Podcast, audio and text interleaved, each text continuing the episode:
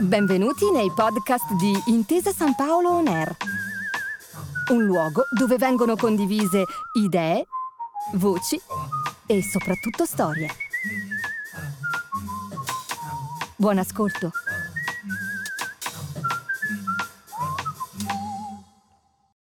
Prima di dare voce allo scritto dei promessi sposi che sarà risuscitato questa sera dalla voce di Massimiliano Finazzer Flori, un'introduzione che ci faccia comprendere dove siamo, da dove partiamo e la diamo questa introduzione come compito al professor Pierantonio Frare che è l'autore della silloge del testo che poi leggeremo nelle nostre 17 sere.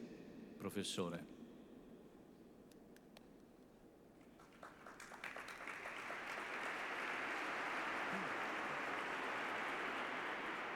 Grazie, buonasera a tutti. Come ricordava Monsignor Borgonovo, siamo qui per ascoltare un libro, esperienza che molti hanno già fatto, ad esempio per la commedia, proprio in questa sede, anche se magari non solo in questa sede.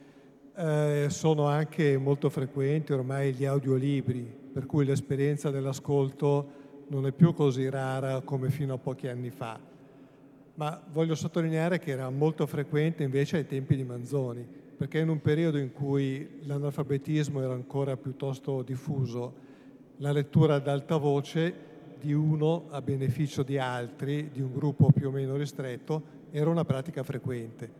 Questo Manzoni lo sapeva e proprio per questo motivo ha scritto un libro che è fatto non solo per la lettura silenziosa, ma anche per la lettura ad alta voce e quindi per l'ascolto.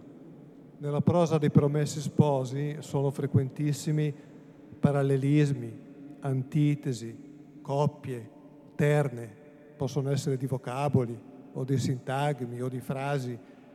Eh, ci sono anche situazioni narrative che si ripetono a distanza, ci sono ritorni dello stesso vocabolo, ci sono rime, assonanze, ci sono versi incastonati nella prosa che la rendono musicale. Soprattutto c'è ovunque un senso vivissimo del tempo e del ritmo.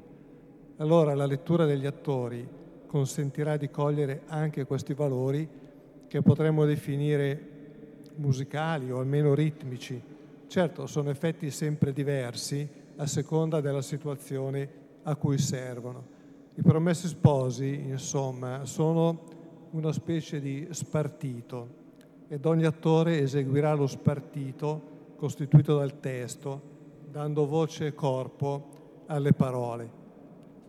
La lettura, è già stato detto, non potrà essere integrale per, per ovvi motivi e ce ne scusiamo fin d'ora, ma questo ascolto in Duomo vuole anche costituire un invito a riprendere in mano il romanzo per goderne la bellezza e per compiere un'esperienza di felicità insieme estetica ed etica. Oggi verranno letti due capitoli iniziali che così sintetizzando un po' brutalmente potremmo definire il capitolo di Don Abbondio e il capitolo di Renzo. Ritengo inutile riassumerli perché penso che siano molto noti. Provo anch'io in pochissimi minuti a eseguire qualche breve battuta di questo straordinario spartito e ne scelgo due, una per capitolo. La prima nota è il bivio, la seconda la violenza. E sembrano temi distanti, vedremo che sono legati tra di loro. Il primo personaggio dei Promessi Sposi, Don Abbondio, si trova subito di fronte a un bivio tra due viottole. Lì lo aspettano i bravi. Il lettore capisce subito che il bivio topografico è anche un bivio morale novello e moderno Ercole al bivio, Don Abbondio deve scegliere tra il bene e il male, tra il compiere il proprio dovere di parroco e il cedere alla violenza. Che cosa scelga lo sappiamo, perché scelga in quel modo anche il narratore ce lo spiega. Ma prima di dirigersi verso i bravi, Don Abbondio cerca una via d'uscita. Scrive così il narratore. diede un'occhiata al di sopra del muricciolo nei campi. Nessuno. Un'altra più modesta sulla strada dinanzi. Nessuno, fuorché i bravi. Che fare? Che fare? Certo, è una domanda che Don Abbondio rivolge a se stesso, ma è anche una domanda che il narratore rivolge a ciascuno dei suoi 25 lettori. Che fare? Che faresti tu, lettore, in un caso analogo? Anche noi, come Don Abbondio, come tutti i personaggi del romanzo, siamo spesso di fronte a un bivio. I promessi sposi ci parlano anche della scelta e della responsabilità morale che ad essa è collegata. E del resto, se ci pensiamo, perfino il narratore, già il narratore, all'inizio della storia si era trovato di fronte a un bivio. Continuare a trascrivere dallo scartafaccio seicentesco o rimetterlo nel cassetto da cui lo aveva tolto. Il narratore sceglie di non riporre il manoscritto perché la storia gli sembra bella, dice, anzi molto bella. E anziché trascriverla tal quale, ne mantiene i fatti e ne modifica la dicitura.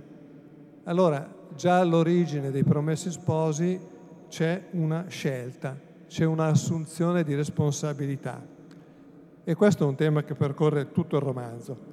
Tra molti esempi possibili ricordo solo quello della povera Gertrude, la cui, vicenza, la cui vicenda si può sintetizzare in un bivio tra il no e il sì, e cito ancora.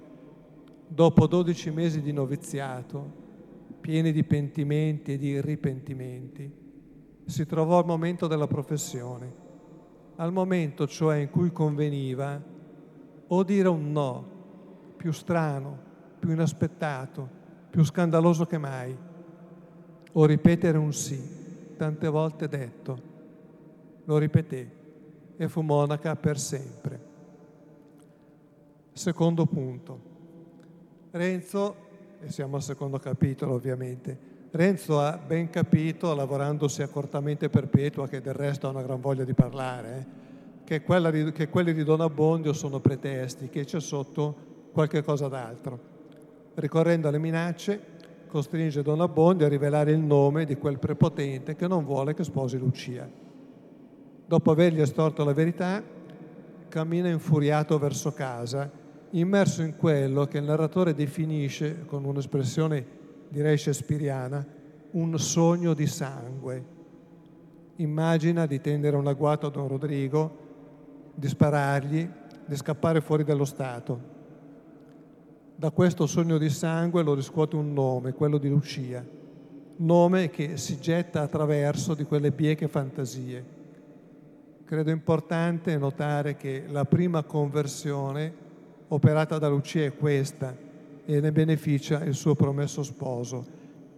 Però più importa qui ricordare un, inter- un intervento del narratore che è calato in una di quelle sentenze fulminee per verità e per bellezza, che andrebbero imparate a memoria e trasmesse di generazione in generazione.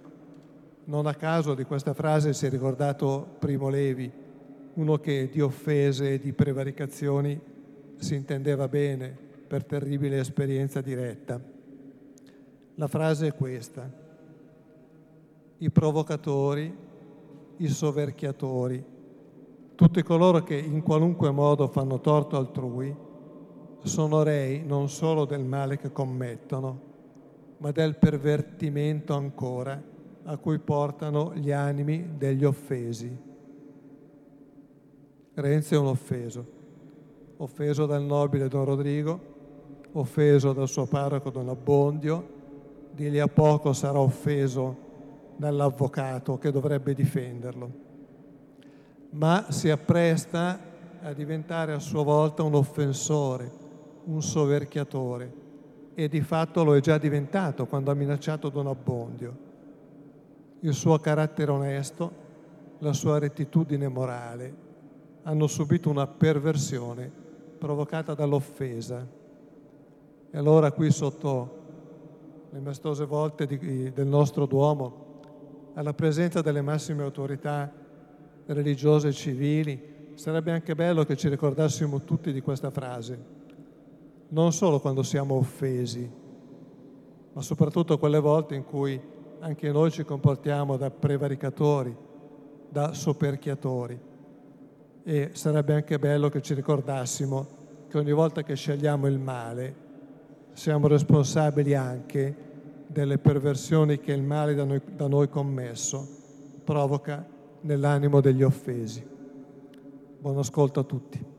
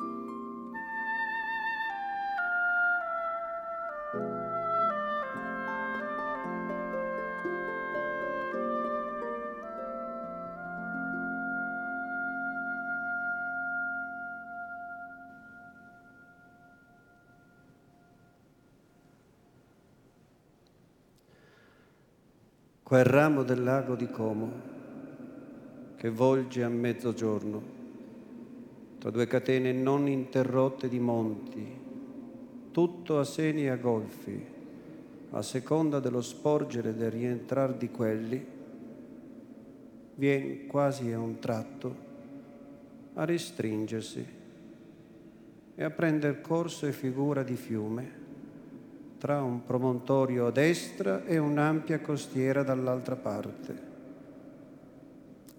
È il ponte che ivi congiunge le due rive par che renda ancora più sensibile all'occhio questa trasformazione. E segna il punto in cui il lago cessa e l'Adda ricomincia per ripigliare poi il nome di lago dove le rive allontanandosi di nuovo, lasciano l'acqua distendersi, rallentarsi nuovi golfi e nuovi seni. Lecco, la principale di quelle terre che dà nome al territorio giace poco discosto dal ponte, alla riva del lago. Anzi, vi in parte a trovarsi nel lago stesso, quando questo ingrossa. Un gran borgo il giorno d'oggi e che si incammina a diventare città.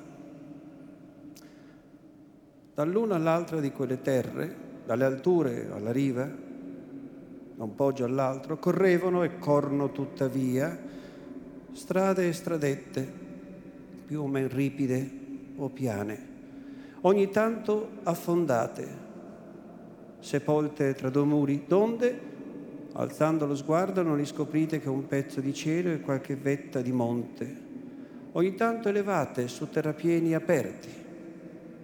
E da qui la vista spazia per prospetti più o meno estesi, ma ricchi sempre, sempre qualcosa nuovi, secondo che diversi punti pigliano più o meno dalla vasta scena circostante e secondo che questa o quella parte campeggia o si scorcia, spunta o sparisce vicenda. Per una di queste stradicciole tornava bel bello dalla passeggiata verso casa sulla sera del giorno 7 novembre dell'anno 1628 Don Abbondio, curato ad una delle terre accennate di sopra. Diceva tranquillamente il suo uffizio e talvolta, tra un salmo e l'altro, chiudeva il breviario tenendo dentro per segno l'indice della mano destra e, messa poi questa nell'altra dietro la schiena, proseguiva il suo cammino, guardando a terra e buttando con piedi verso il muro i ciotoli che facevano inciampo nel sentiero. E il curato, voltata la stradetta e dirizzando, come era al solito, lo sguardo al tabernacolo, vide una cosa che non si aspettava e che non avrebbe voluto vedere. Due uomini stavano, l'uno di rimpetto all'altro, al confluente, per dir così, delle due viottole. Un di costoro a cavalcioni sul muricciolo basso, con una gamba spenzolata al di fuori e l'altro piede posato sul terreno della strada. Il compagno in piedi, appoggiato al muro, con le braccia incrociate sul petto. L'abito, il portamento è quello che dal luogo dove era giunto il curato si poteva distinguere dall'aspetto non lasciava dubbio intorno alla loro condizione avevano entrambi intorno al capo una reticella verde che cadeva sull'omero sinistro e terminava in una gran nappa e dalla quale usciva sulla fronte un enorme ciuffo, due lunghi mustacchi arricciati in punta, una cintura lucida di cuoio e a quella attaccate due pistole. Un piccolo corno ripieno di polvere cascante sul petto come una collana, un manico di coltellaccio che spuntava fuori di un taschino degli ampi e gonfi calzoni, uno spadone con una gran guardia traforata a lamine d'ottone congegnate come in cifra, forbite e lucenti. A prima vista si davano a conoscere per individui della specie dei bravi. che i due descritti di sopra stessero ivi ad aspettare qualcheduno. Era cosa troppo evidente. Ma quel che più dispiacque a Don Abbondio fu il dover accorgersi per certi atti che l'aspettato era lui. Perché, al suo parere, coloro si erano guardati in viso, alzando la testa, con un movimento dal quale si scorgeva che tutti e due a un tratto avevano detto è lui. Quello che stava a cavalcioni si era alzato, tirandosi la sua gamba sulla strada. L'altro si era staccato dal muro e tutti e due gli si avviavano incontro. Egli, tenendosi sempre il beviario aperto dinanzi, come se leggesse, spingeva lo sguardo in su per ispiare le mosse di coloro e, vedendo venire proprio incontro, fu assalito a un tratto da mille pensieri. Domandò subito in fretta a se stesso se tra i bravi e lui ci fosse qualche uscita di strada, a destra o a sinistra. Gli sovvenne subito di no fece un rapido esame se avesse peccato contro qualche potente, contro qualche vendicativo. Ma anche quel turbamento, il testimonio consolante della coscienza, lo rassicurava alquanto. I bravi però si avvicinavano, guardandolo fisso. Mise l'indice, il medio della mano sinistra nel collare come per raccomodarlo e girando le due dita intorno al collo volgeva la faccia all'indietro, torcendo insieme la bocca e guardando con la coda dell'occhio fin dove poteva. Se qualcuno arrivasse, ma non vide nessuno. Diede un'occhiata al di sopra del muricciolo, nei campi. Nessuno. Un'altra più modesta sulla strada dinanzi, nessuno fuorché i bravi. Che fare? Tornare indietro? Non era tempo. Dar la gambe? Era lo stesso che dire inseguitemi o peggio. Affrettò il passo, recitò un versetto a voce più alta, compose la faccia quanta più quiete e ilarità che poté, fece ogni sforzo per preparare un sorriso e quando si trovò a fronte dei due galantuomini disse mentalmente ci siamo e si fermò su due piedi. Signor curato, disse uno di quei due piantandogli gli occhi in faccia, cosa comanda? Rispose subito Don Abbondio alzando i suoi dal libro che gli restò spalancato nelle mani come sul leggio. Lei ha intenzione lei ha intenzione di maritare domani Renzo Tramaglino e Lucia Mondella. Cioè? Cioè, loro signori sono uomini di mondo, sanno benissimo come vanno queste faccende. Povero curato non c'entra nulla, fanno i loro pasticci tra loro e poi, e poi vengono da noi come se andrebbe a un banco riscuotere. Noi, noi siamo servitori del comune. Orbene, gli disse bravo all'orecchio, ma in tono solenne di comando. Questo matrimonio non sa da fare, né domani né mai. Ma Signori miei, replicò Don Abbondio con la voce mansueta e gentile di chi vuol persuadere un impaziente. Ma, signori miei, si degnano di mettersi nei miei panni se la cosa dipendesse da me, ma vedo bene che a me non me ne viene nulla in tasca. Orsù, se la cosa avesse a decidersi a Charle, lei ci metterebbe in sacco noi non ne sappiamo, né vogliamo saperne di più. Uomo avvertito, eh? Lei ci intende? Ma loro signori sono troppo giusti, troppo ragionevoli. Ma interruppe questa volta l'altro compagnone che non aveva parlato fino allora.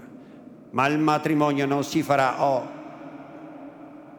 E qui è una buona bestemmia o chi lo farà non se ne pentirà perché non ne avrà tempo. E un'altra bestemmia. Zitto, zitto. Il signor curato è un uomo che sa vivere del mondo, noi siamo galantuomini, non vogliamo fargli del male purché abbia giudizio. Signor curato, l'illustrissimo signor Don Rodrigo, nostro padrone, la riverisce chiaramente.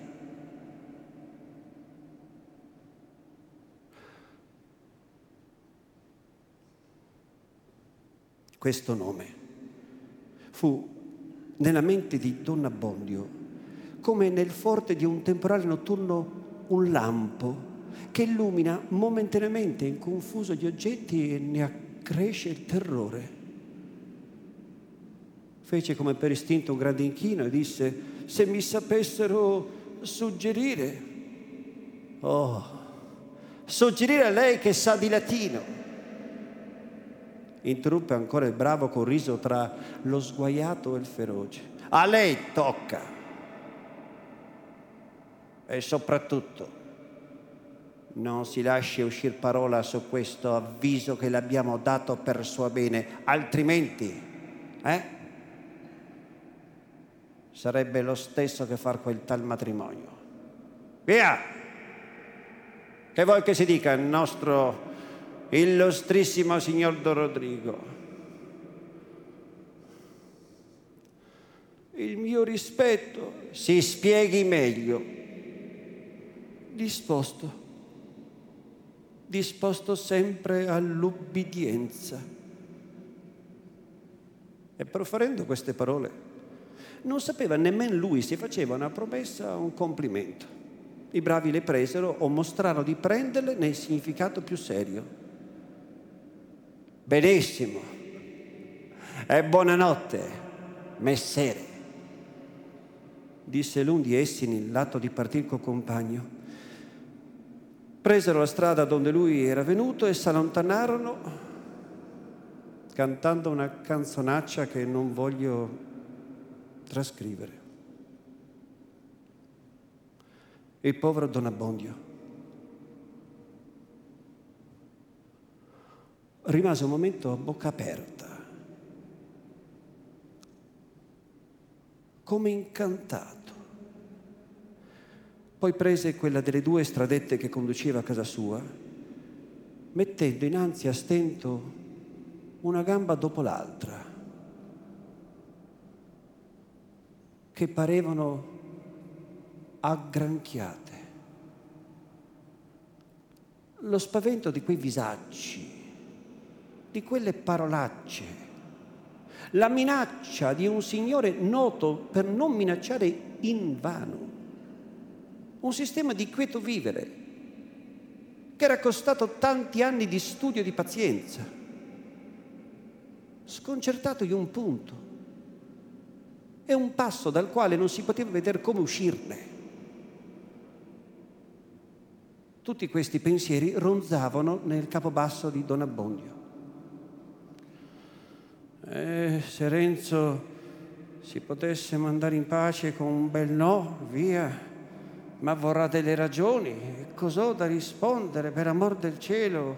E, e, e anche costui è una testa, un agnello che se nessuno lo tocca, ma se uno vuol contraddirgli, e poi, poi perduto dietro quella Lucia, innamorato come ragazzacci che per non saper che fare si innamorano e vogliono maritarsi e non pensano ad altro e non si fanno carico dei travagli che mettono un povero galantuomo.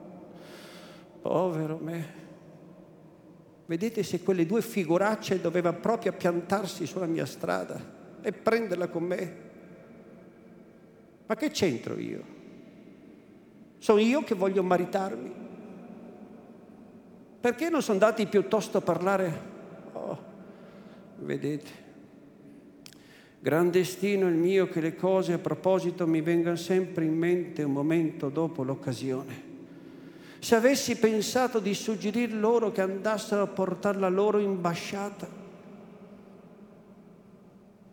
Giunto tra il tumulto di questi pensieri alla porta di casa sua, che era in fondo del paesello, mise in fretta nella toppa la chiave che già teneva in mano, aprì, entrò, richiuse diligentemente e, ansioso di trovarsi in compagnia fidata, perpetua, perpetua,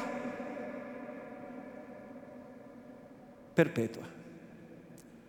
La serva di Don Abbondio, serva affezionata e fedele, sapeva obbedire e comandare secondo l'occasione tollerare a tempo il brontolio e le fantasticaggini del padrone e fargli a tempo tollerare le proprie, che divenivano di giorno in giorno più frequenti perché aveva passata l'età sinodale dei 40, rimanendo celibe, per aver rifiutati tutti i partiti che gli si erano offerti.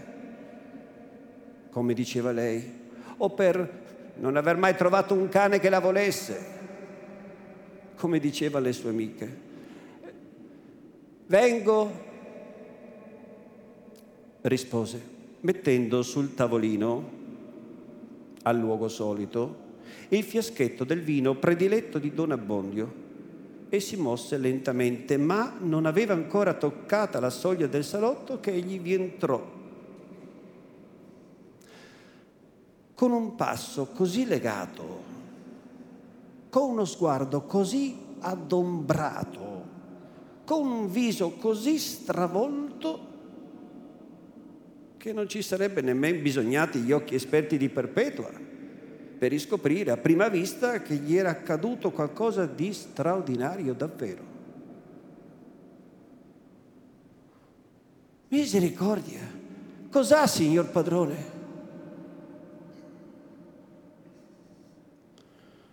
Niente, niente, rispose Don Abbondio lasciandosi andare tutto ansante sul suo seggiolone. Ma come niente? La vuol dare a intendere a me. Ma così brutto com'è, oh, qualche gran caso è avvenuto. Per amor del cielo, quando dico niente, o è niente, o è cosa che non posso dire, che non può dir neppure a me. E chi si prenderà cura della sua salute? Chi le darà un parere? Tacete e non apparecchiate altro. Datemi un bicchiere del mio vino. E lei mi vorrà sostenere che non ha niente, disse Perpetua, empiendo il bicchiere e tenendolo poi in mano come se non volesse darlo che in premio della confidenza che si faceva tanto aspettare. Date qui, date qui, disse Don Abbondio prendendo il bicchiere con la mano non ben ferma, e vuotandolo poi in fretta, come se fosse una medicina. Vuol dunque che io sia costretta di domandare qua e là cosa sia accaduto al mio padrone? disse Perpetua. Ritta dinanzi a lui, con le mani arrovesciate sui fianchi le gomita puntate davanti, guardandolo fisso, quasi volesse succhiare dagli occhi il segreto. Per amor del cielo, non fate pettegolezzi, non fate schiamazzi, ne va, ne va la vita, la vita, la vita. Ma lei sa bene che ogni volta che mi ha detto qualcosa, sinceramente, in confidenza, io non ho mai... Sì, sì, sì, brava, come quando... Il fatto sta che Don Abbondio aveva forse tanta voglia di scaricarsi del suo doloroso segreto quanta ne avesse perpetua di conoscerlo. Onde, dopo aver respinti sempre più debolmente i nuovi, più incalzanti assalti di lei, dopo averle fatto più di una volta giurare che non fiaterebbe, finalmente, con molte sospensioni, con molti oimè, le raccontò il miserabile caso. Quando si venne al nome terribile del mandante, bisognò che Perpetua proferisse un nuovo e più solenne giuramento. E Don Abbondio, pronunziato quel nome, si rovesciò sulla spalliera della seggiola. Con gran sospiro, alzando le mani in atto insieme di comando e di suppliche, dicendo, per amor del cielo, Che birbone, esclamò Perpetua. Che soverchiatore, che uomo senza timor di Dio. Ma volete tacere o volete rovinarmi del tutto? Oh, ma siamo qui soli che nessuno ci sente. Ma come farà, povero signor padrone? Vedete, vedete che bei pareri mi sa dar costei che viene a domandarmi come farò, come farò, quasi fosse lei nell'impiccio toccasse a me di levarmela. Ma io l'avrei bene il mio povero parere da darle. Ma poi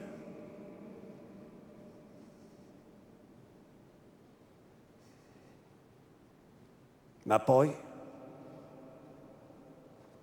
vediamo.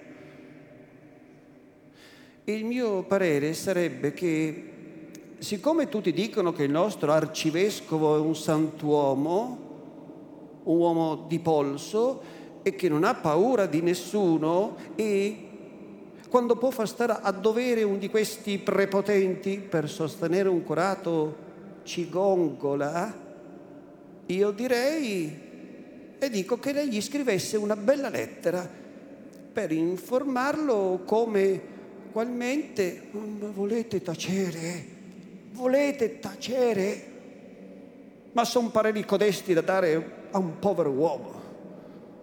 Quando mi fosse toccata una schioppettata nella schiena, eh? l'arcivescovo me la leverebbe. E le schioppettate non si dà mica via come i confetti. E guai se questi cani dovessero mordere tutte le volte che abbaiono. Io ho sempre veduto che a chi sa mostrare i denti e farsi stimare, gli si porta rispetto. E appunto perché lei non vuol mai dire la sua ragione, siamo ridotti a segno che tutti vengono con licenza volete tacere. Basta. Ci penserà questa notte. Ma intanto non cominci a farsi male da sé, a rovinarsi la salute. Mangi un boccone. Ci penserò io. Sì. Sicuro. Io ci penserò. Io ci ho da pensare. Non voglio prendere niente, niente ho altra voglia, lo so anch'io che tocca pensarci a me, ma lo doveva accadere per l'appunto a me. Anche l'antuomo par mio, domani come andrà?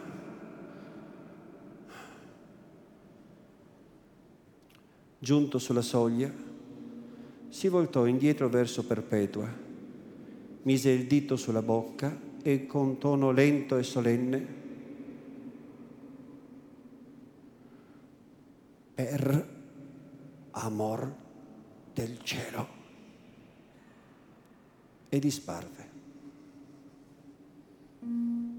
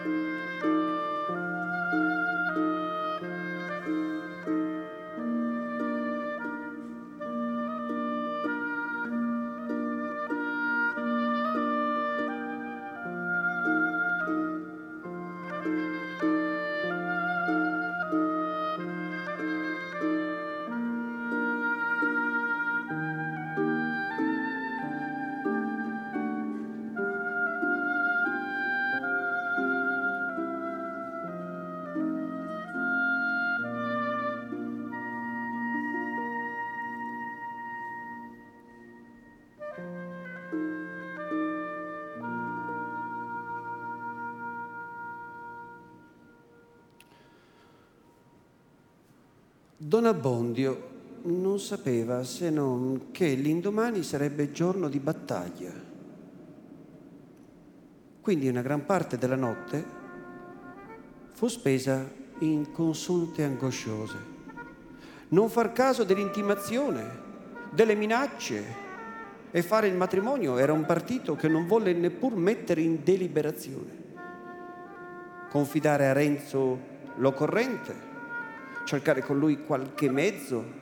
Non si lasci scappare parola, altrimenti, eh? Aveva detto uno di quei bravi. E a sentirsi rimbombare quel, eh? Nella mente, Don Abbondio si pentiva anche dall'aver ciarlato con Perpetua. Fuggire? Dove? E poi? Quanti impicci quanti conti da rendere.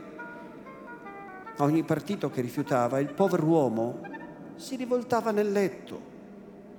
Quello che per ogni verso gli parve il meglio o il men male fu di guadagnare tempo, menando Renzo per le lunghe. E si rammentò che mancava pochi giorni al tempo proibito per le nozze. Fermato poi così l'animo, poté finalmente chiudere occhio. Ma che sonno, che sogni! Bravi, Don Rodrigo, Renzo, Viottole, Rupi, fughe, inseguimenti, grida, schioppettate. Al risveglio, Don Abbondio ricapitolò subito i suoi disegni della notte, s'alzò e stette aspettando Renzo con timore e con impazienza. Lorenzo, o come dicevano tutti, Renzo, non si fece molto aspettare Appena gli parve ora di poter presentarsi al curato, vandò con la lieta furia di un uomo di vent'anni che deve in quel giorno sposare quella che ama. Era, fin dall'adolescenza, rimasto privo dei parenti ed esercitava la professione di filatore di seta, professione negli anni addietro assai lucrosa, allora già in decadenza ma non però che un abile operaio non potesse cavarne di che vivere onestamente. Comparve davanti a Don Abbondio in gran gala, con penne di vario colore al cappello, col suo pugnale dal manico bello nel taschino dei calzoni, con una certaria di festa e nello stesso tempo di braveria, comune allora anche agli uomini più quieti. L'accoglimento incerto e misterioso di Don Abbondio fece contrapposto singolare ai modi gioviali e risoluti del giovinotto. Che abbia qualche pensiero per la testa. Argomentò Renzo tra sé, poi disse,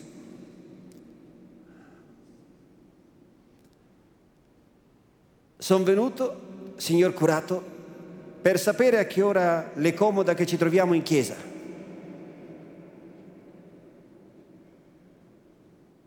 Eh, di che giorno volete parlare? Come? Di che giorno? Non si ricorda che si è fissato per oggi? Oggi? Oggi... Oggi abbiate pazienza, ma oggi non posso. Oggi non può. Eh, cos'è nato? Uh, prima di tutto non mi sento bene. Ah, mi dispiace, ma quello che ha da fare è cosa di così poco tempo e di così poca fatica. E poi... E poi... E poi... E poi che cosa? E poi c'è degli imbrogli. Degli imbrogli. E che imbrogli ci può essere? Bisognerebbe trovarsi nei nostri piedi per conoscere quanti impicci nascono in queste materie, quanti conti sa da rendere. Io sono troppo dolce di cuore, non penso che levar di mezzo gli ostacoli a fare le cose secondo il piacere altrui, e trascuro il mio dovere e poi mi tocca dei rimproveri eh, peggio. Ma col nome del cielo non mi tenga così sulla corda, mi dica chiaro e netto cosa c'è. Sapete voi quante, quante formalità ci vogliono per fare un matrimonio in regola? Bisogna ben che io ne sappia qualcosa, poiché me ne ha già rotta bastamente la testa questi giorni addietro. Ma ora, non si è sbrigato ogni cosa? Non si è fatto tutto ciò che sapeva a fare? Tutto, tutto pare a voi. Perché abbiate pazienza. La bestia sono io, che trascuro il mio dovere per non far penare la gente ma ora basta. So quel che dico, Noi poveri curati siamo tra l'ancudine e il martello. Eh, voi impaziente. Vi compatisco. Povero giovane, ai superiori basta, non si può dire tutto. Noi siamo quelli che ne andiamo di mezzo. Ma, eh, ma mi spieghi, cos'è quest'altra formalità che sa fare e sarà subito fatta? Ma sapete voi quanti siano gli impedimenti di rimenti? Ma che vuol che io sappia di impedimenti? Error, conditium, votum, cognatio, crimen, cultus disparitas, vis, ordo, honestas, sissis affinis, e cominciava Don Abbondio contando sulle punte delle dita. Ma si piglia gioco di me?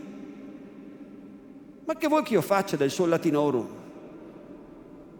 Dunque, se non sapete le cose, abbiate pazienza, rimettetevi a chi le sa. Via, caro Renzo, non andate in collera, che sono pronto a fare tutto quello che dipende da me.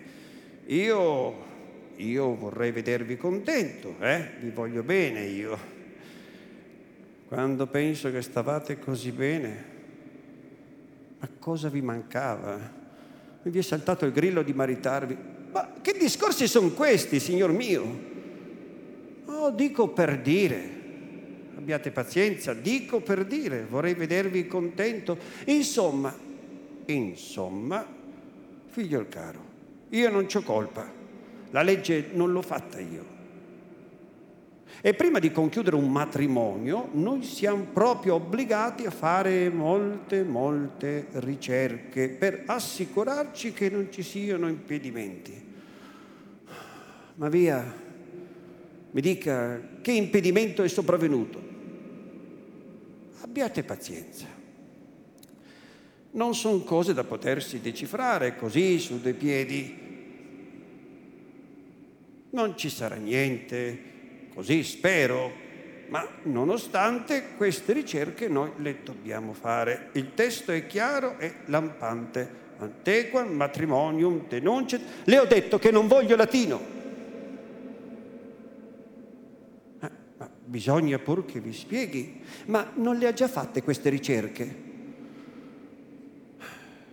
Non le ho fatte tutte, come avrei dovuto, vi dico. E perché non le ha fatte a tempo? Perché dirmi che tutto era finito? Perché aspettare? Ecco, mi rimproverate la mia troppa bontà. Ho facilitato ogni cosa per servirvi più presto, ma Ora mi sono venute, basta, so io.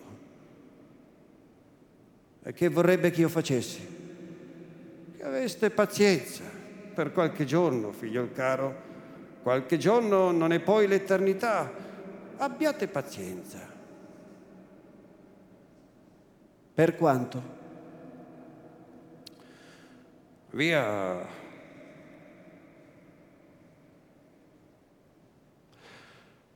In 15 giorni cercherò, procurerò 15 giorni? Ma questa sì che è nuova. Si è fatto tutto ciò che ha voluto lei. Si è fissato il giorno. Il giorno arriva. E ora lei mi viene a dire che aspetto 15 giorni. 15? Via, via. Non valterate per amor del cielo vedrò, cercherò se in una settimana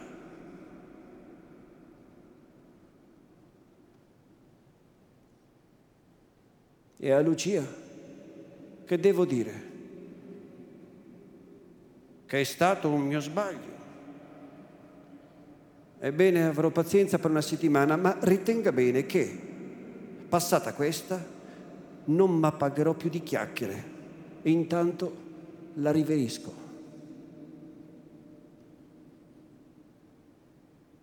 Uscito poi, tornava con la mente su quel colloquio. Lo trovava strano. l'accoglienza fredda e impicciata, quel suo parlare stentato e impaziente, quei due occhi grigi che, mentre parlava, erano sempre andati scappando qua e là, come se avessero avuto paura di incontrarsi con le parole che gli uscivano dalla bocca. Quel farsi quasi nuovo del matrimonio così espressamente concertato e soprattutto quell'accennare sempre quella gran cosa, non dicendo mai nulla di chiaro. Tutte queste circostanze, messe insieme, facevano pensare a Renzo che ci fosse sotto un mistero diverso da quello che Don Abbondio aveva voluto far credere.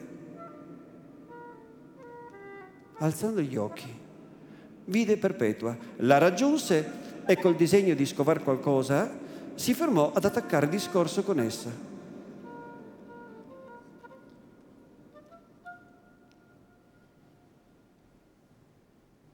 Buongiorno Perpetua. Io speravo che oggi si sarebbe stati allegri insieme. Quel che Dio vuole è il mio povero Renzo.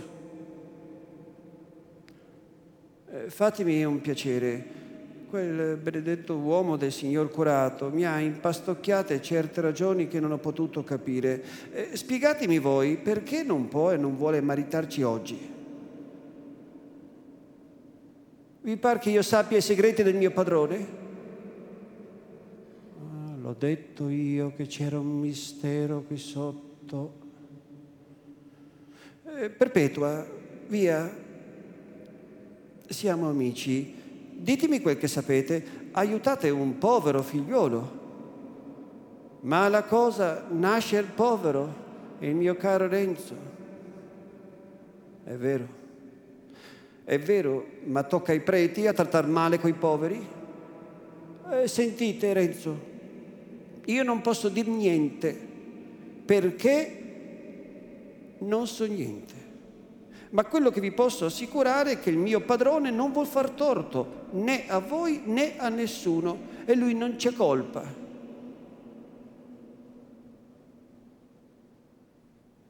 E chi è dunque che ci ha colpa?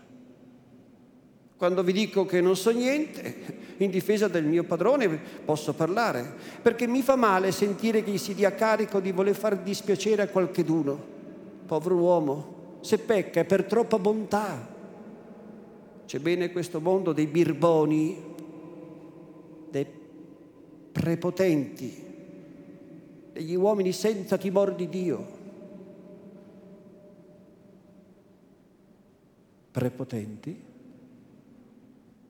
Birboni. Eh, questi non sono i superiori. Via, via, ditemi chi è. Ah, voi vorreste farmi parlare? Io non posso parlare perché non so niente e quando non so niente è come se avessi giurato di tacere.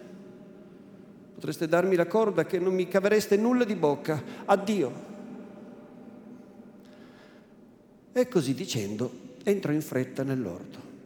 Renzo, in un momento fu all'uscio di Don Abbondio, entrò, corse verso lui, con fare ardito, con gli occhi stranati. Ehi, ehi, ehi! Che novità è questa?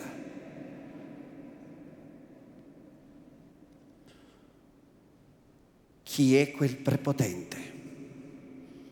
Chi è quel prepotente che non vuol che io sposi Lucia? Che? Che? Che? Balbettò il povero sorpreso con volto fatto in un istante bianco e floscio come un cencio che esca dal bucato. E, pur brontolando, spiccò un salto dal suo seggiolone per lanciarsi all'uscio, ma Renzo, che doveva aspettarsi quella mossa e stava allerta, vi balzò prima di lui, girò la chiave e se la mise in tasca. Parlerà ora? Signor curato? Tutti sanno i fatti miei, fuori di me. Voglio saperli per Bacco, anch'io. Come si chiama colui? Renzo. Renzo. Per carità, badate a quel che fate, pensate all'anima vostra. Penso che lo voglio sapere subito, sul momento. E così dicendo mise, forse senza avvedersene, la mano sul manico del coltello che usciva dal taschino. Misericordia! Lo voglio sapere. Chi vi ha detto? No, no, non più fandonie, parli chiaro e subito.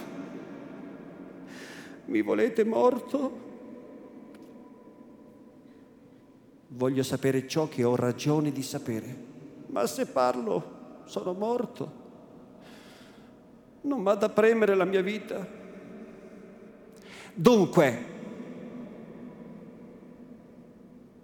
parli.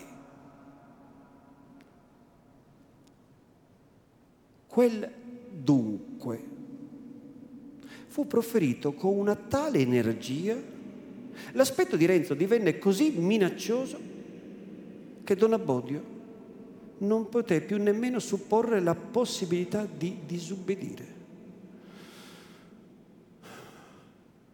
Mi promettete, mi giurate di non parlarne con nessuno, di non dir mai? Le prometto che fa uno sproposito se lei non mi dice subito il nome di colui. A quel nuovo scongiuro, Don Abbondio col volto e con lo sguardo di chi ha in mano le tanaglie dei cavadenti proferì Don... Don... Dove dico? Pronunziò in fretta il forzato, precipitando quelle poche sillabe e strisciando le consonanti. Ah, cane! E come ha fatto? Cosa l'ha detto per... Come? E come? Rispose con voce quasi sdegnosa Don Abbondio, il quale, dopo un così gran sacrificio, si sentiva in un certo modo diventato creditore. Come? E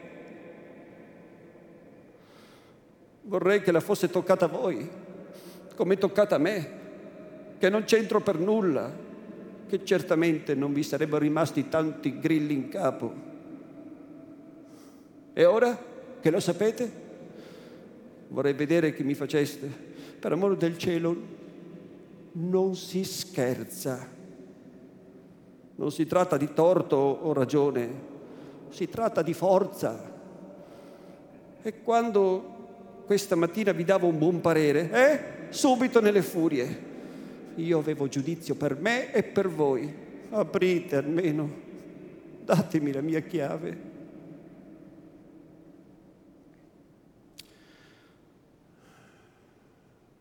Posso aver fallato,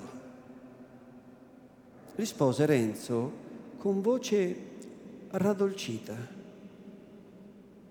posso aver fallato, ma si metta la mano al petto e pensi se nel mio caso... E così dicendo si era levata la chiave di tasca e andava ad aprire. Don Abbondio gli andò dietro e mentre quegli girava la chiave nella toppa, accostò e con volto serio e ansioso, alzando davanti agli occhi le tre prime dita della destra, gli disse, giurate almeno, posso aver fallato e, e mi scusi, giurate, posso aver fallato.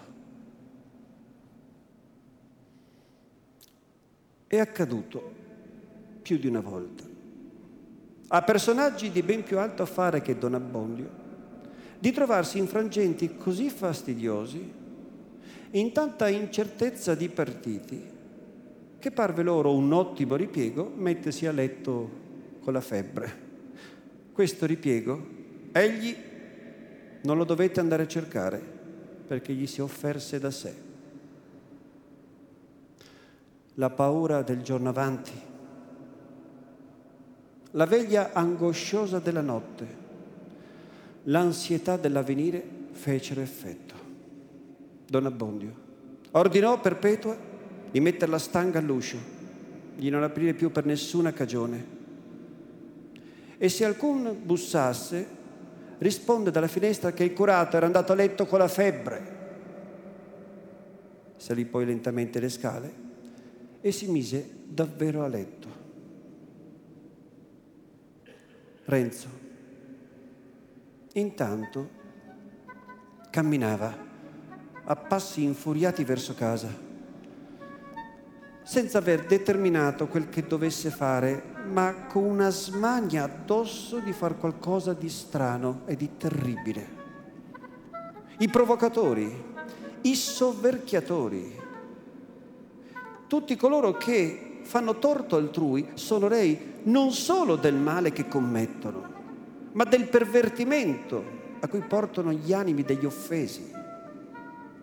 Renzo era un giovine pacifico, alieno dal sangue, un giovine schietto, nemico d'ogni insidia. Ma in quei momenti il suo cuore non batteva che per l'omicidio. La sua mente non era occupata che a fantasticare un tradimento. Avrebbe voluto correre a casa di Don Rodrigo, afferrarlo per il collo e si figurava allora di prendere il suo schioppo d'appiattarsi dietro una siepe, aspettando se mai colui venisse a passare solo e, internandosi con feroce compiacenza in quella immaginazione, spianava lo schioppo, prendeva la mira, sparava.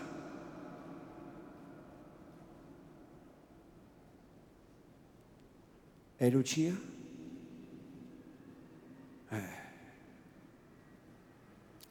ma il pensiero di Lucia. Quanti pensieri tirava secco, tante speranze, tante promesse, un avvenire così vagheggiato, così tenuto sicuro, quel giorno così sospirato. Come farla sua, a dispetto della forza di quell'iniquo potente? E insieme a tutto questo, non un sospetto, ma un'ombra gli passava per la mente. Quella soverchieria di Don Rodrigo non poteva essere mossa che da una brutale passione per Lucia. E Lucia? Che avesse data a colui la più piccola occasione, la più leggera lusinga, non era un pensiero che potesse fermarsi un momento nella stanza di Renzo, ma era informata. Poteva colui aver concepita quell'infame passione senza che lei se ne avvedesse? Avrebbe spinto le cose tanto in là prima di averla tentata in qualche modo? Lucia non aveva mai detto una parola a lui, al suo promesso. Dominato da questi pensieri, passò nel mezzo del villaggio, s'avviò quello di Lucia, entrò nel cortile. Una fanciulletta gli corse incontro, lo sposo, lo sposo. Zitta, Bettina, zitta. Vieni qua, va su da Lucia, tirala in disparte dille all'orecchio, ma che nessuno senta, ne sospetti di nulla, ve, dille che ho da parlarle, che l'aspetto nella stanza terrena e che venga subito. La fanciulletta salì in fretta le scale, lieta e superba d'avere una commissione segreta da eseguire. Lucia. Usciva in quel momento tutta attillata dalle mani della madre. Le amiche si rubavano la sposa e le facevano forza perché si lasciasse vedere e lei andava schermendo con quella modestia un po' guerriera delle contadine, facendosi scudo alla faccia col gomito, chinandola sul busto e aggrottando i lunghi e neri sopraccigli, mentre però la bocca s'apriva il sorriso. I neri giovanili capelli, spartiti sopra la fronte come una bianca e sottile dirizzatura, si ravvolgevano dietro il capo in cerchi molteplici di trecce, trapassate in lunghi spilli d'argento che si dividevano all'intorno, quasi a guisa dei raggi di un'aureola, come ancora usano le contadine nel milanese. Intorno al collo aveva un vezzo di granati alternati con bottoni d'oro a filigrana. Portava un bel busto di broccato fiori, le maniche separate e allacciate dai bei nastri. Una corta gonnella di filaticcio di seta a pieghe fitte e minute, due calze vermiglie, due pianelle di seta anch'esse ricamate. Oltre a questo, che era l'ornamento del giorno delle nozze, Lucia aveva quello quotidiano di una modesta bellezza, accresciuta dalle varie affezioni che le si dipingeva sul viso. Una gioia temperata da un turbamento leggero, quel placido accoramento che si mostra sul volto delle spose e senza scompor la bellezza le dà un carattere particolare. la piccola Bettina. Si cacciò nel crocchio, s'accostò a Lucia, le fece intendere che aveva qualcosa da comunicarle e le disse la sua parolina all'orecchio. Un momento e torno, disse Lucia alle donne.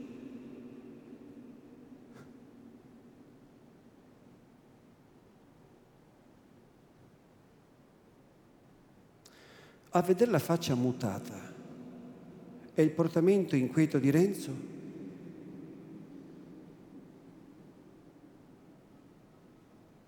Cosa c'è?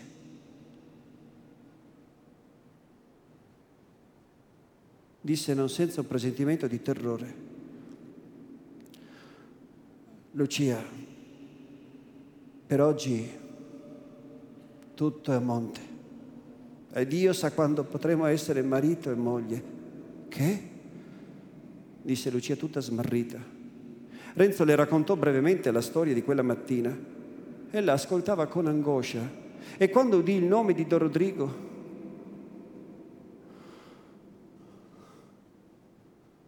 fino a questo segno.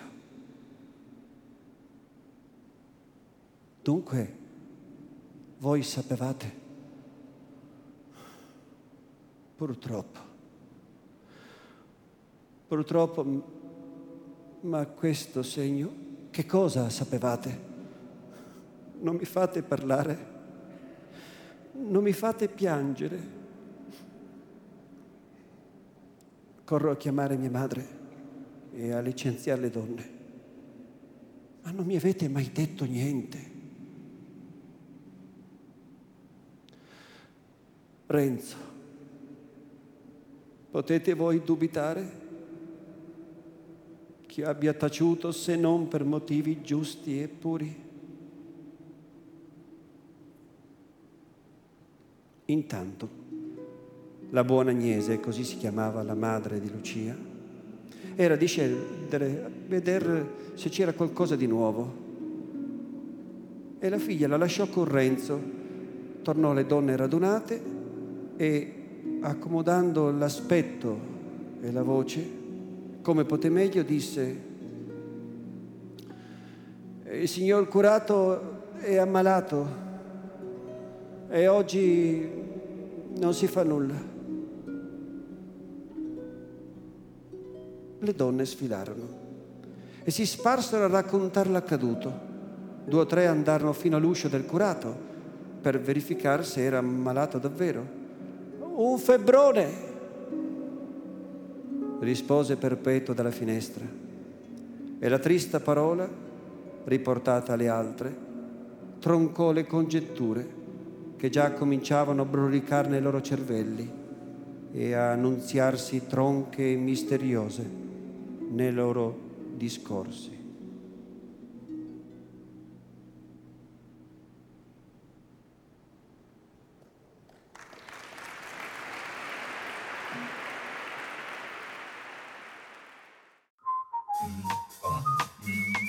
Grazie per aver ascoltato i podcast di Intesa San Paolo On Air.